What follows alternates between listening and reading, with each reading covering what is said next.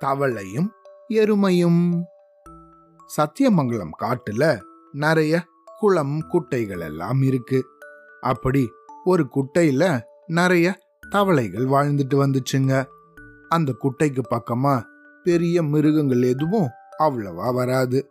அதனால அங்க இருந்த அந்த தவளைகளுக்கெல்லாம் வேற பெரிய பெரிய மிருகங்கள் இருக்கிறதே தெரியாது. அந்த குட்டையில இருந்த தவளைகளுக்குள்ள ஒரே ஒரு தவளை மட்டும் கொஞ்சம் பெருசா இருந்துச்சு. அந்த தவளை மட்டும் எப்பவும் தான் தான் பலசாலி அப்படின்னு மற்ற தவளைகளுக்கு மத்தியில காமிச்சுக்க விரும்பும். பக்கத்துல ஏதாவது தட்டாம்பூச்சியோ பட்டாம்பூச்சியோ வந்துச்சுன்னா தன்னோட வாய அப்படின்னு பெருசா பலூன் மாதிரி ஊதும். டபக் அப்படின்னு ஒரு சத்தத்தை கொடுத்து அந்த பூச்சிகளை எல்லாம் விரட்டிடும். இதே மாதிரி அந்த குட்டைக்கு பக்கத்துல வர பூச்சிகளை எல்லாம் விரட்டி மற்ற தவளைகள் கிட்ட இது ஒரு வித்தை காமிக்கும். இங்க பாத்தீங்களா? என்ன பார்த்த உடனே இதுங்கெல்லாம் பயந்து போயிடுச்சு அப்படின்னு சொல்லும். இத பாக்குற அங்க இருந்த மற்ற சின்ன சின்ன தவளைகள் எல்லாம் எனக்கு இந்த தவளையை பார்த்தாலே பயமா இருக்கு. என்னது இது? இவ்வளோ பெருசா பலூன் மாதிரி ஊதுது. அப்படின்னு சின்ன சின்ன தவளைகள் எல்லாம் கத்திக்கிட்டே திரும்பவும் அந்த குட்டைக்குள்ள போய் ஒளிஞ்சுக்கும். இதே மாதிரி இருந்தபோது ஒரு நாள் அந்த குட்டையில தண்ணி குடிக்கிறதுக்காக எரும மாடு ஒன்று வந்துச்சு.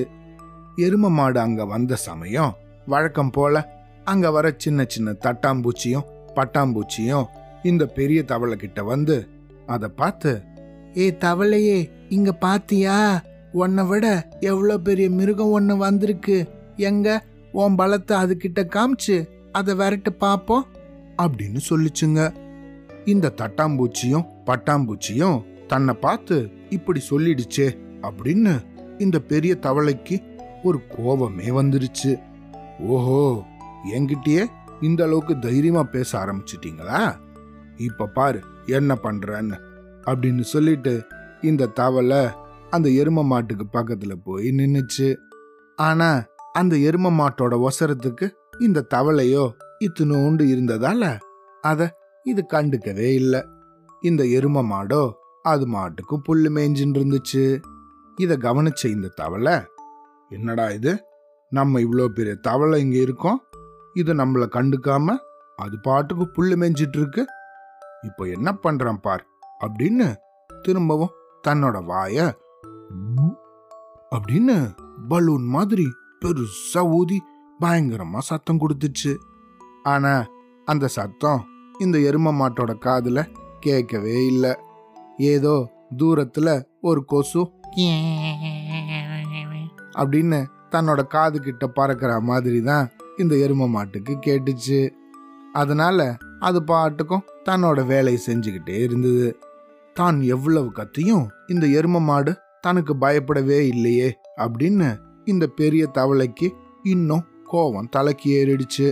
அதனால இந்த எரும மாட்டோட முகத்துக்கு முன்னாடி போய் அதை முட்டுற மாதிரி டுபுக் டுபுக் அப்படின்னு ரொம்ப பாவலா பண்ணுச்சு. ஆனா இதை எதையும் இந்த எரும மாடு கண்டுக்கவே இல்லை. இந்த பெரிய தவளை எரும கிட்ட பண்ற இத்தனை வேலையையும் குட்டையில இருந்த சின்ன சின்ன தவளைகள் எல்லாம் வேடிக்கை பார்த்துக்கிட்டே இருந்துச்சு.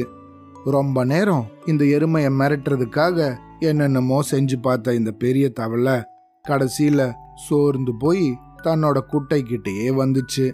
அப்போ அங்க இருந்த சின்ன தவளைகள் எல்லாம் அதை பார்த்து இந்த பாரு தவளையே இவ்வளோ நாளா எங்க கிட்ட தான் உன்னோட வீரத்தை எல்லாம் காமிச்சிட்டு இருந்த. இப்போ உன்னோட ஒரு பெரிய மிருகம் வந்த உடனே உன்னால ஒண்ணுமே பண்ண முடியல பாத்தியா? இனிமேலாவது எல்லாருக்கூடயும் சேர்ந்து ஒத்துமையா வாழு.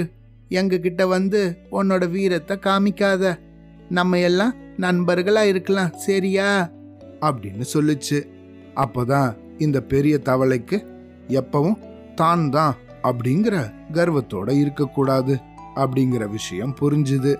அதுக்கப்புறமா அது மற்ற எல்லா தவளைகளோடையும் நண்பனாக இருந்தது.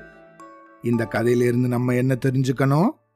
நம்மளும் எவ்வளவு நல்லா படிச்சாலும் எவ்வளவு நல்லா விளையாடினாலும் மற்றவங்க கிட்ட நம்ம தான் பெரிய ஆளு அப்படின்னு காமிச்சுக்க கூடாது. எல்லார்கிட்டையும் எப்பவும் நண்பர்களாக இருக்கணும். சரியா? அவ்வளோதான்